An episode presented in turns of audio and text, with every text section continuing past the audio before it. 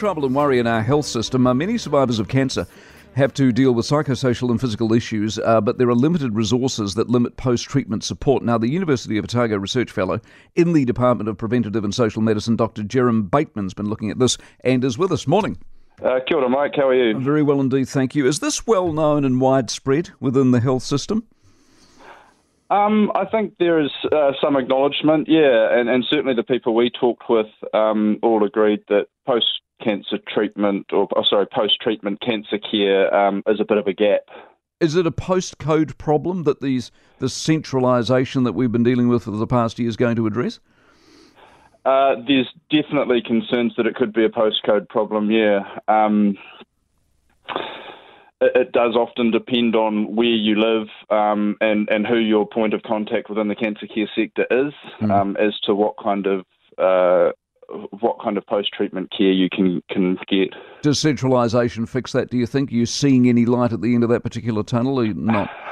Um, it's difficult to know, and, and, I should add that, that this research was done in the context or prior to right. um, the current health reforms. Um, so, so yeah, I guess the, the next stage for us is to look at potential solutions to this problem and um, and and see if, if that if the health reforms are making a difference. What happens? What are we talking about here? Care required post treatment, like what? Um, so, what our research found was that cancer survivors often have a range of psychosocial, spiritual, and physical support needs after they've finished their active treatment. Um, and that these can sometimes prevent months, present months or years down the track. So we're talking about things like um, people can have a feeling of abandonment after a wraparound service through cancer treatment, um, emotional and psychological processing and grief for their pre-cancer life, like they don't um, have that that opportunity to think about these things while they're kind of on that roller coaster of treatment. Um, friends and family and colleagues often don't understand, um, so they feel quite alone. Um, they feel like they're abnormal, that they're, they're, strange for having these feelings. Um, and then, then there are other things like physical issues um, that could range from ongoing fatigue, um, from chemotherapy through to the loss of a body part.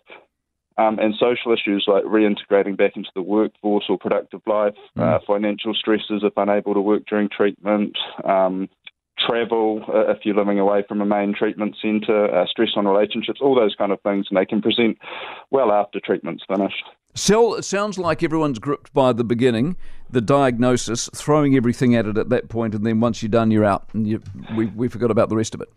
Yeah, I think that's that's probably a fair comment, yeah. All right, Jerram, listen, I appreciate your time. Jerram Bateman, University of Otago, uh, with us this morning. For more from the Mike Hosking Breakfast, listen live to News Talk ZB from 6 a.m. weekdays or follow the podcast on iHeartRadio.